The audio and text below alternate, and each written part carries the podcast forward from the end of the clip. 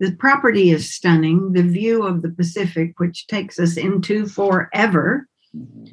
When I drove down that hill, I was in a van and I saw what I saw. My first experience was one of freedom. Hey, this is Achim Nowak, executive coach and host of the My Fourth Act podcast. If life is a five act play, how will you spend your fourth act? I have conversations with exceptional humans who have created bold and unexpected fourth acts. Listen and be inspired. And please rate us and subscribe on whatever platform you are listening on. Let's get started. I am just so happy to welcome Ellen Watson to the My Fourth Act podcast. Ellen is known around the world as a somatic movement and healing arts educator. Ellen lived, Ellen lived and worked in Big Sur at the historic Esalen Institute for over 30 years. While at Esalen as a staff chef, gardener, body worker, and mover and shaker, Ellen rebirthed and directed Esalen's movement arts program. Through her own organization, Moving Adventures, Ellen has trained the next generation of healing arts practitioners from around the world. Before COVID, Ellen divided her time equally between the United States and Bali. There's so much to talk about and learn from you, Ellen. So, welcome. Thank you. Thank you, Achim. Before we get to some of the amazing things you've done in your journey in life now, I I always wonder when, when you were growing up and you have a slight little southern lilt to your speech. So I assume you grew up somewhere in the South. Who what were your dreams about growing up? Who did you think you wanted to be? Well, I grew up in Winston-Salem, North Carolina. Mm-hmm. And that's what you're picking up because that's we talk a lot up. like this. I can go right back there my mother and my aunt were born in Mississippi, and so they had even more of a magnolia mouth. Uh huh. A, a, a, really sweet. It's very sweet. Yeah. And one thing I learned as a child that sounding sweet was not necessarily indicative of being sweet. Mm-hmm. That there was a way to talk, even if you were ready to push a knife into somebody's heart.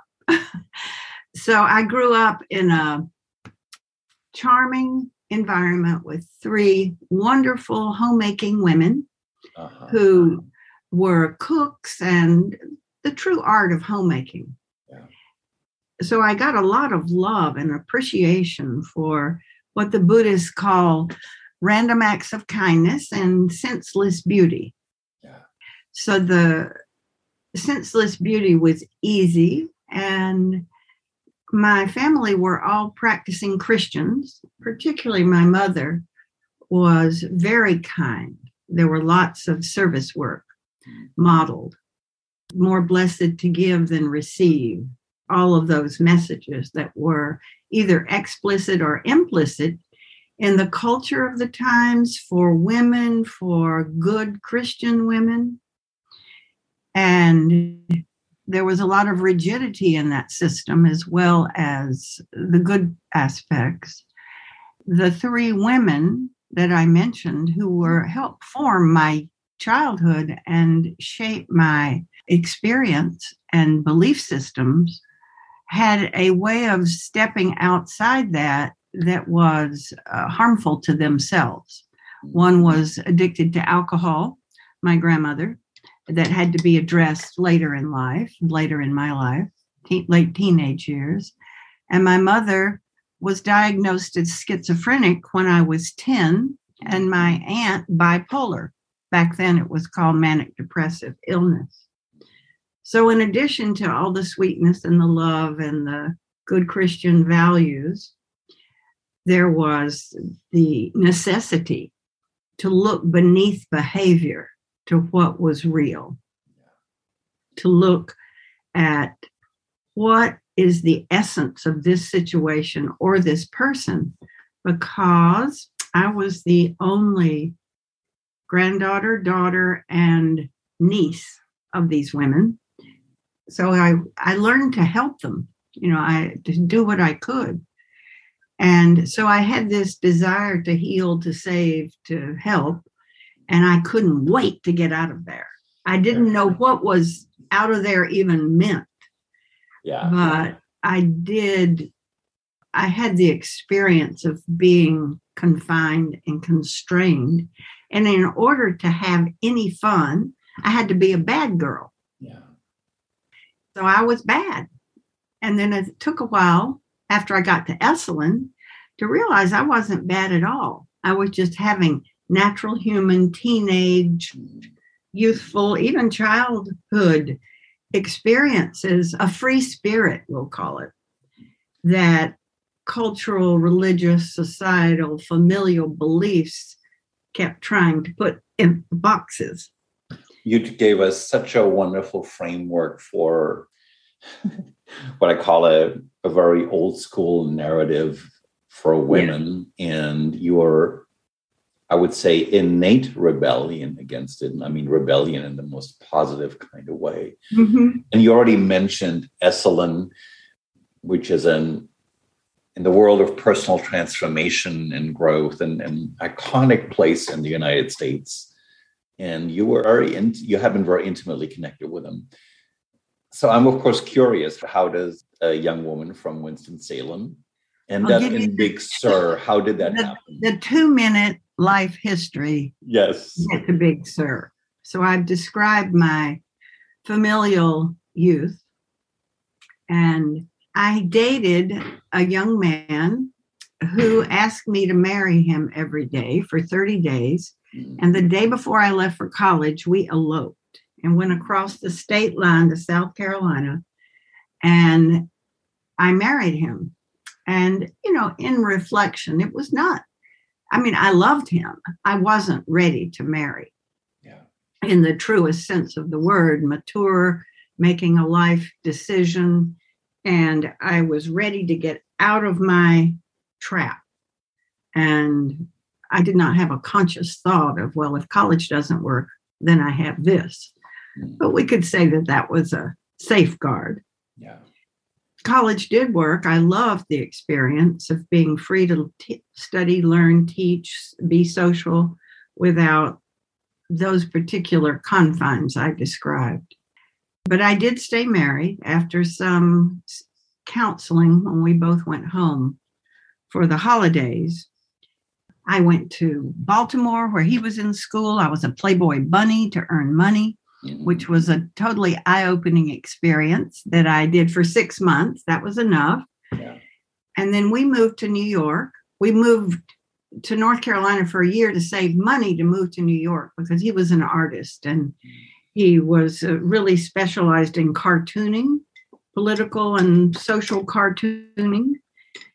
He was going to go work with the New Yorker and become one of their cartoonists. Mm-hmm and he died of a cerebral hemorrhage in December, uh, January of 69, mm-hmm. just before my 21st and his 23rd birthdays.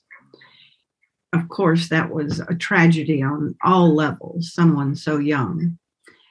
I married again a year later, stay in Atlanta, because I had gone to Atlanta to stay with friends to recover because being in my family home in North Carolina was not supportive at the time for the reasons I've already said. I married and we had a 10 year successful relationship. He recognized that he was gay after we were married for eight years. So I married when I found the next man who was definitely not gay, somebody I had known since we were in high school. I lived in Texas. And he had so many challenges in his younger life. Again, religious. His father was a Baptist preacher. There was abuse in his family. And all of that gave me somebody who really needed saving. I did my best. I had a lot of fun for a while. and then his addictions to everything Mhm. that was unhealthy. I feared for the life of his children. I was their stepmother and for my own life. So I left after some incidences that were clear, and a family friend put me on a plane to California and said, You go to Esalen. Mm. That's how I got there. So I had had three marriages and a, a life filled with dysfunctional relationships. For listeners who are not familiar with Esalen, and if you had to give a little snapshot, I, I think of it as this magical, magical place uh, that has a special place in the history of just the personal growth, spiritual development, uh, Well, evolution. briefly about it. Yeah. The, the institute itself is 27 acres of that hugs the coastline of Big Sur, California. Yeah. And the entirety of Big Sur, the Ventana Wilderness, was the home to an Indian tribe named the Esalen. And the Institute borrowed its name from that tribe. And the that particular stretch of land was the most sacred of the entire Esalen nation, the tribe, because of it it has hot springs it has a cold spring that supplies fresh drinking and getting yourself clean water. And of course it has the ocean and the rain. So they called it the land of four waters. This is the 60 year anniversary of the institute's opening. The man who wanted the Esalen lived on the land. He really kept one hand on the steering on the wheel and one on the rudder. That's a rough sea out there, and that it was quite a, a ship to both steward and direct. And it was home of the counterculture in the 60s. Everything happened there. All the rock, all the the sex, drugs, and rock and roll. Home. And seminal scholars in a wide variety of disciplines that all had to do with the human potential Yeah. were invited to come there and offer whatever they did to whoever came to be there. So, you know, the Beatles came and the Stones and Joan Baez lived in a cabin there. And if you're interested in the somatic and healing, mm. and I'll say consciousness arts, Yeah.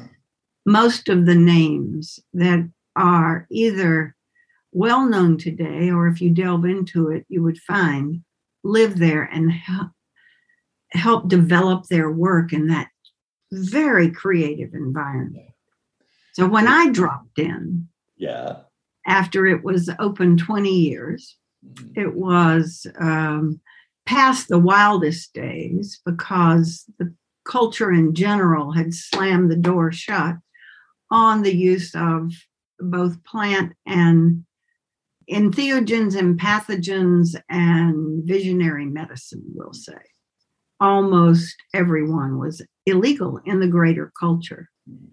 And Esalen had gotten away with because of its remote location and no real federales establishment government agencies came down that highway. And but even there, it had to stop. So I was there during that transition time where we still did all the old things, but they became illegal uh, to do. But the teachers who were still in residence were just who I needed. It was truly, maybe I could have gone to India to Osho's ashram if I'd known it existed. Yeah. There are there could have been a few places in the on the planet who could have helped me with the type of healing that I needed, which was every type. Yeah. I needed spiritual, emotional, psychological, physical, you name it, I needed it. So I knew the property is stunning. The view of the Pacific, which takes us into forever. Mhm. When I drove down that hill, I was in a van and I saw what I saw. My first experience was one of freedom. Yeah. a felt sense of freedom. And then as I got used to the property and I walked it and I ran on it and I danced through it and I took workshops, I took four two five day and two weekends. Mm-hmm. And it was the two weekends that really helped me know I needed to be there. One was in a conducted by a psychiatrist who was part of the original psychedelic research group in Czechoslovakia. He's still alive today. He's nine, be 92 this summer. His name is Stanislav Grof, and his work is recognized globally now under the heading of Grof Legacy. And to have that man and his brilliance and his heart and his background be able to work with me physically and through his breath work, I knew I had found someone who knew something I wanted for myself. And the other one was um, a Gestalt. Gestalt is a German word. Very form. familiar with it, yes. Yes, form. And it was my first experience of actually contacting, entering, exploring, and expressing what was real and true in the moment without trying to be sweet or cute, yeah. Southern, the, the way I grew up. Yeah. And so a level of authenticity was demanded, even invited for sure. But if one, if I couldn't go there, I had a room of people, you know, 18 people all looking at me, waiting for something authentic to emerge. The cute was okay, but let, yeah. what's under there? Yeah. So that's how I knew it was a place for me. So I attended to my affairs in Texas, came home and visited my family and told them I'm disappearing for a while into California and I don't know exactly how long I'll stay. I went to go for three months and I stayed 30 years at calling it home. A word from your sponsor. That's me. I invite you to go to the website associated with this podcast, www.myfourthact.com. You will find other equally inspiring conversation with great humans. And you will also learn more about the, My Fourth Act mastermind groups, where cool people figure out how to chart their own fourth acts. Please check it out. And now back to the conversation.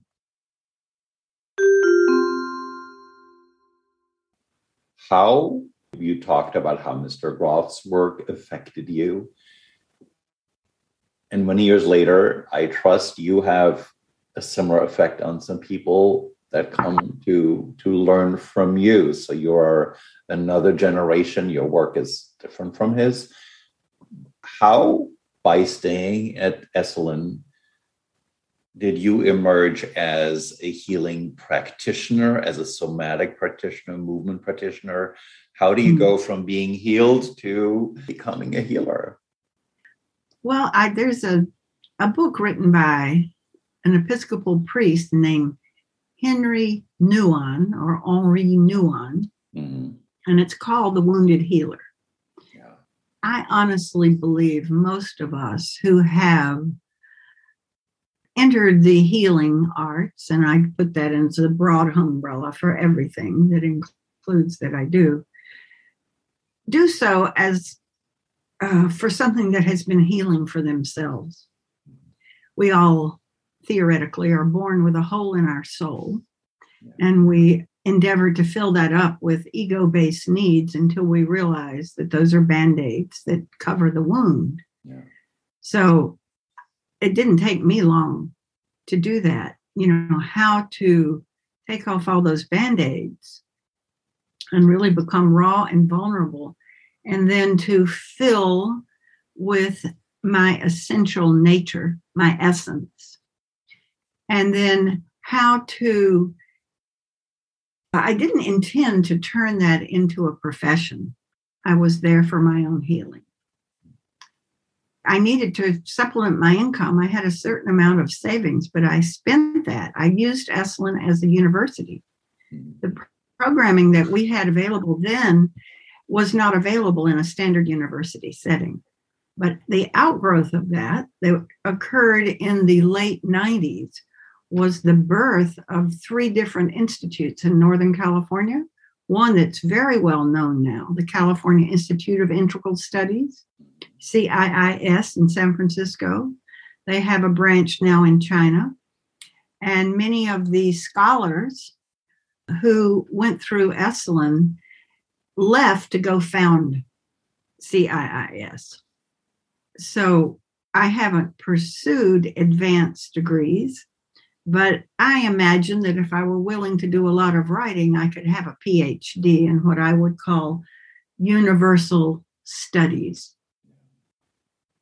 consciousness studies. So everything I did, I did everything I could.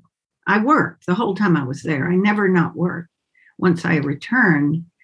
But the climate at the time, the culture at the time, we didn't earn much money. We got housing and food and, you know, a, a little bit of money and some funding, a scholarship fund to help us with our educational pursuits. So I spent the money I had on certification trainings in massage and dance and yoga and breath work and hypnosis, Buddhist studies. I became a licensed minister in the Center for Spiritual Healing.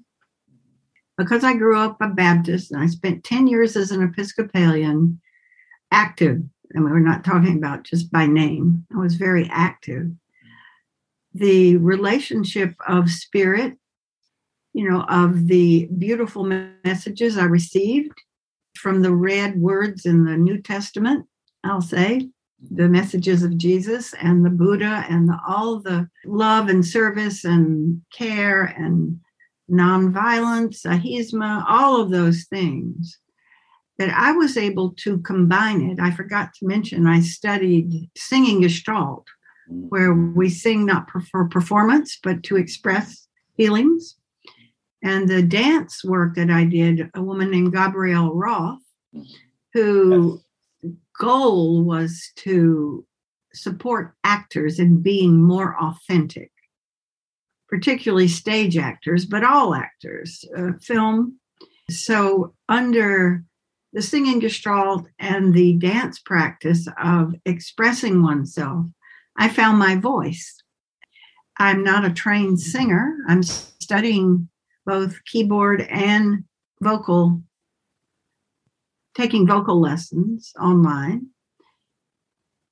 I share a cappella mostly, what I've learned, and maybe I can carry a nice tune and a melody. I don't know harmonies, but I pull all this together. And I was asked to work on the healing arts team because I was at the baths giving sessions all the time. So I began part time while I was a cook. And I left Esalen for a while, thinking I would go back into the real world, the, a different real world than that world. And it took me only a few months to realize I wasn't quite ready to graduate. So when I returned, I just pinch hit in the kitchen when they needed help, but I earned my living practicing massage. It was there, it was during that time that I would give 20 sessions a week and I would lead a movement class every morning free of charge. Some form, it was either yoga or dance or qigong, some form of movement. And I created a wonderful schedule for myself that I ascribed to recreating for myself somewhere again. That I, the first hours of the day were waking up and breathing and expressing myself, working out, if you will, a metaphysical and physical workout. Yes. And then going to the Esalen bathhouse, which is a sacred temple for healing by, through water. It's one of the real spas in our country. That when I called it that in a workshop description, I had to edit it because they didn't want Esalen to be known as a spa. Mm-hmm. And you might know this being German, but the word spa originates from Spa, Belgium, a hot springs place in Belgium. Correct. Yeah. So there again, Esalen was a spa because you go there to heal by water. I mean, it was the, the true spa. I would was able to work outside a majority of the time, removed from other people, so I wasn't constrained by tight space. Space is at a premium everywhere on that property, including at the baths to practice. So the practice of Esalen massage and bodywork was created to the music of the Pacific, to the rhythms of the Pacific Ocean, but no words. And what I did was use song, mantra, prayer, chant, use the senses, all the senses to work with people. I did invocations and incantations and benedictions and if something if I was inspired by something in nature or something they had said, a prayer or something came to me, I just put music behind it. So it was an extremely creative and meaningful way to combine everything I was studying and learning. And that's how what I call touching essence, that's my brand, mm-hmm. was birthed because the touch the body, touch the soul, free the spirit. And I would say, move the body, move the soul, free the spirit. Breathe the body, breathe the soul. And the word for spirit means in spirit, bring breath in. When we are inspired, we're and are so because we've brought breath in. That is one definition if you looked in a dictionary. When I introduced you, I used the word somatic, which I, if I had to label myself, I would describe myself as a somatic coach. But you just get such a beautiful description of somatic is about every aspect of being, and it's about all the senses and what I call the big work. And you just gave us such a beautiful description of all the things you channel, invoke, mm-hmm. and invite in your work. Mm-hmm. I could spend hours talking to you about your experience at Esalen, but I, am really interested in you're a woman in your 70s now. You're extraordinarily accomplished. You, through moving ventures, your own organization, you've also spent before COVID a lot of time in Bali. I have a sense you have a strong affinity for Bali, and I'd love for you to talk about it. But then COVID disrupted that way of being in the world.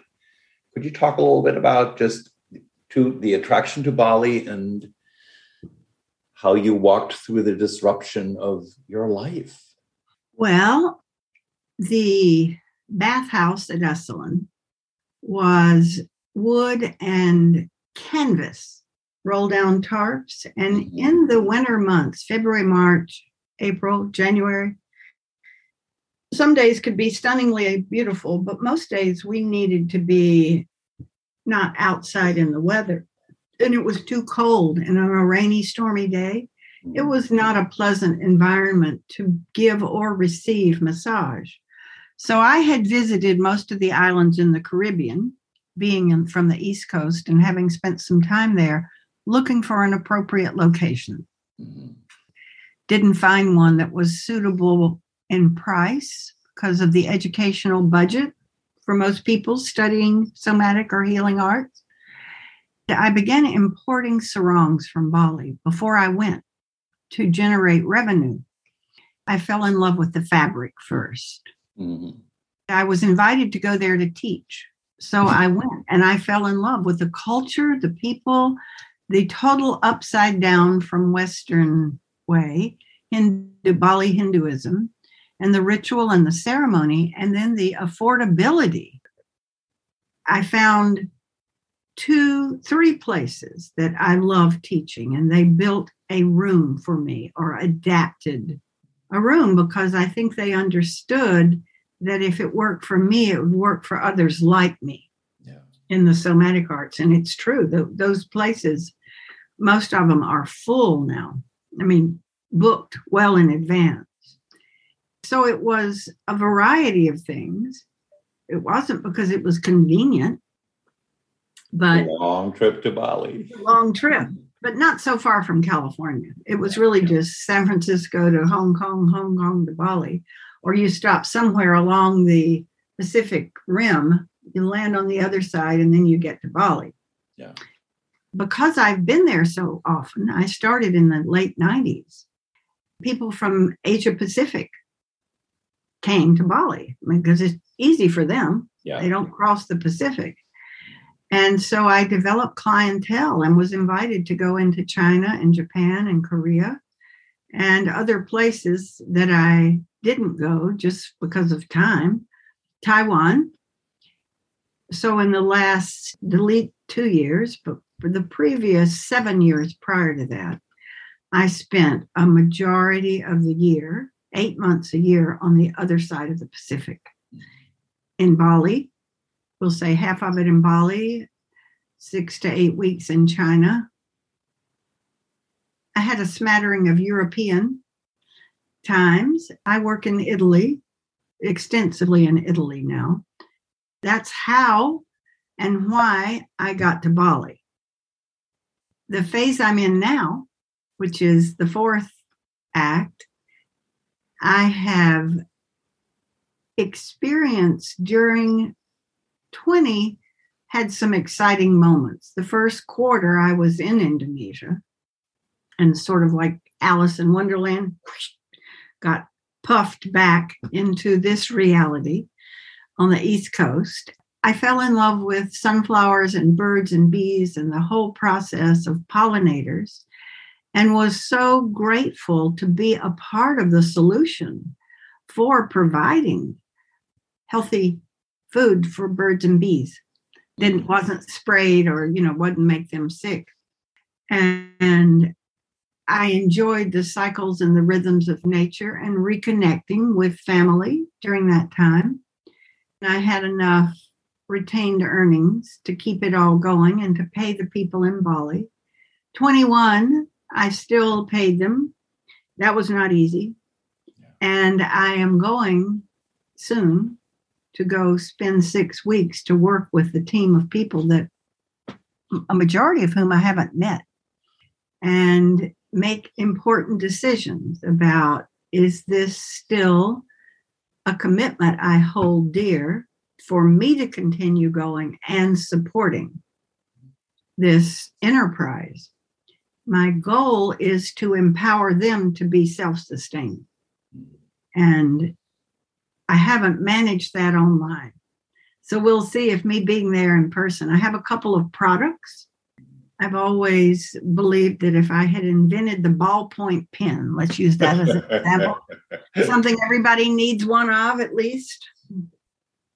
My intention to support myself was to create a an appropriate item that everybody wanted one or more of that I made one dollar on. Profit net profit. So I have one product that I'm going to go see if we can get all the ducks. I've already refined the product. That's not the problem. Getting it. Can you tell us what the product is, Ellen? I can even show you one. Show me. Our, our listeners won't be able to see it, but I'll. okay. Well, it's a crescent moon pillow. Uh huh. Has a liner. You stuff it with organic cotton or kapok or some sort of organic plant based material to the level of thickness that is appropriate for the use. They can be used as a zafu, a meditation cushion. Mm-hmm. They can be used as a lap cushion to put your computer on or your eating tray or nurse your baby or put behind your neck to prop yourself up. Like it's not practical to carry on an airplane. We're not trying to compete with airline pillows. These are decorative, they're beautiful in the home, on the bed, wherever you have them. So, my task is to create visual media, little short term, short clips, and photos of all these uses, and then to create a label. I don't want any packaging, a cardboard, you know, a thicker than paper sleeve that allows them to be hung that has graphics on it. I have a graphic designer I met at Esalen who will do it. And then how to ship from Bali so they don't have to be shipped here, there, and yon or go to a fulfillment house. And I believe I've worked that through that. So we have a marketing channel that makes it affordable for the individual to buy. I've sold these, enough of these to people who come to Bali or anyone who's really studied with me for long starts out buying two and then they get four and then they have 20. Yeah. And they have them in their studio or in their home. They come in, their fabric is woven in Bali in the village of Klungkung. It took a long time to find that. And my dear long term friend has a sewing factory. Instead of they call these sewers, they're calling them so. What are they It's a combination of sewer and artist, sardist, something. Anyway, they are so beautifully crafted that all the detail and they ha- they wear and tear beautifully. So I'm very happy with the product. So, where my mind is going as I'm listening to you, what I'm hearing is besides being a healer, you definitely also have an entrepreneurial mindset. Yes. You have to have it with an organization like Moving Ventures, which is a non for profit. And that you talked about paying uh, your people in, in Bali, and that all costs money. So, what keeps you going? What well, keeps, you, what keeps you exploring? I have four retail stores and an importing business when I lived in Atlanta for 10 years okay. before I went to Texas and then California. Mm-hmm. So, and I majored in advertising and marketing. Gotcha. That was my major in school. So I'm really interested in that. And I have an eye for that. Yeah. And now, necessity being the mother of invention, I mm-hmm. need to I don't want to abandon these people and just drop it. I want them to be successful and me to be successful in this way. So, in my fourth act, I really want to manifest this dream of, of these pillows because it something that is dear to me that I learned. I learned it even before I went to Esalen. Rachel Carson, who was wrote about the death of the night, and Joanna Macy, mm. and they were they didn't call it climate change, but just what was happening with plastic. This was in the six seventies. Like I said, this was a long time ago, but it had rung true with me. And I lived on a boat in Florida for a year in the Keys, and I saw already what we were doing to reefs and to plastic. So I am an envir I'm an eco-terrorist.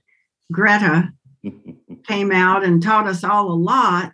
And I have wondered if should I stop flying? One of my teachers, Terence McKenna, talked about the carbon footprint that we have when we fly. I talked to him about it, and he said, Well, what you do when you get there is so valuable that I believe you're offsetting it because I have been very helpful to the people of Bali learning about single use plastic because there's no formal trash removal on any Indonesian island. So they need to find ways to deal with what has been brought into their islands. Do you do you ever have that voice inside? I didn't mean to stop you. Do you ever have a voice that says, Ellen, maybe you should slow down a little bit? Or is that does that voice not exist within you? Well, I had to slow down during COVID. Yeah. I could have, and I wondered what stopped me from really going online and teaching everything online it's hard to teach quality of touch through a screen. That is not. And you don't hug people through a screen. A lot of what I do that is so deeply meaningful requires being in person. But there's things I could have done to adapt more to the virtual world. Something has stopped me. I have a new team of people. Well, they're old. Both women I met, they were inspired by their work with me. They could be my daughters. One just turned 50, and one is 40, almost 46. We have the Vibrance Collective, and we birthed this. The idea was birthed in 2016 in Bali when I introduced these two women to each other. Then we were starting to envision how pulling our three skill sets together would work. Then COVID happened. We regathered in Colorado, where the one with the children lives, in September of 20. We explored putting ourselves on platforms, you know, on podcast and on all of that.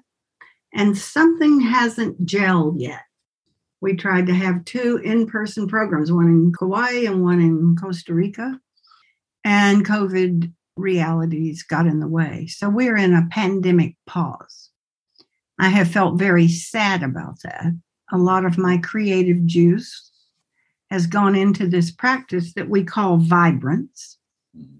It's my version, our version of combining, of taking the expressive arts off the stage and bringing them into daily life, whether it's the home, the school, the church, gatherings.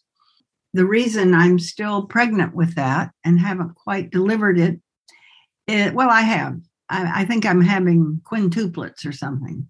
the, I delivered the first the first iteration, and I have a few teachers around the world. Yeah. One in Shanghai and one in Germany that's just outstanding. She's in graduate school right now. A couple in Switzerland, one in Italy, and one in New England that's really just now. And all of these people, most of these people could be my children. Yeah. So I'm mentoring them. And I think at this stage in my life, and maybe in Act Four, that is a call. So slow down, I yearn, I long for another Esalen, another Esalen esque place. Mm. They say you can't go home again. Yeah. Somebody from Asheville wrote that. Thomas Wolfe, a well known book. And I don't believe that. I think I would need to go home with a very new attitude and be open to the way things are now. But in truth, I left a decision to help care for my elders. And because the water wasn't warm enough for me, the Pacific, yeah. the Central Pacific, and I want to live by a warmer and more swimmable sea that is that way at least half the year. So I'm not jumping on airplanes every week and searching, but I'm open and I'm going places purposefully waiting to experience a knowing similar to what I had when I went to Esalen and what I had when I went to Bali. And I felt a real calling when I went on a personal vacation with then husband to St. Thomas mm-hmm. and higher up of one of the hills, mm-hmm. looking down over houses in the sea, seeing a retreat center. I think it was the Beach Boys house, but I saw it as the house of love and music. I think I called it.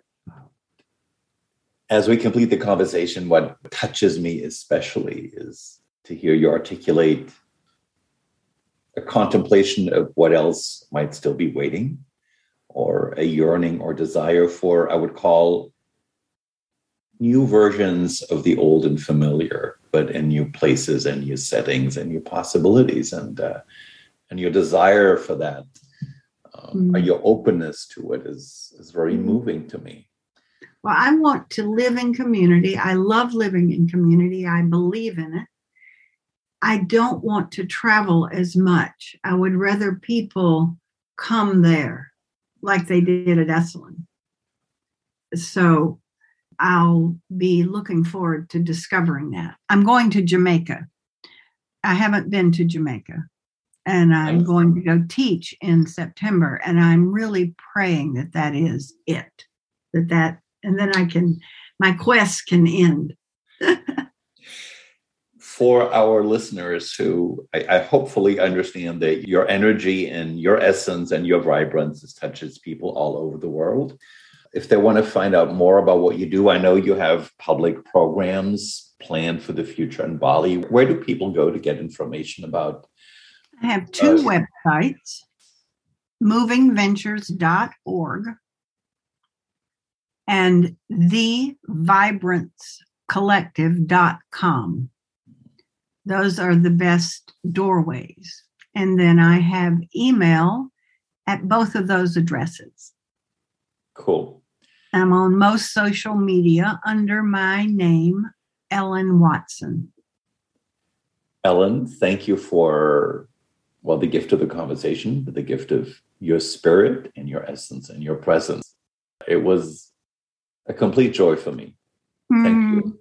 Thank you. Um, me too. I feel like I've met a new friend. Like what you heard? Please go to myfourthact.com and subscribe to receive my updates on upcoming episodes Please also subscribe to us on the platform of your choice. Rate us, give us a review, and let us all create some magical fourth acts together. Ciao.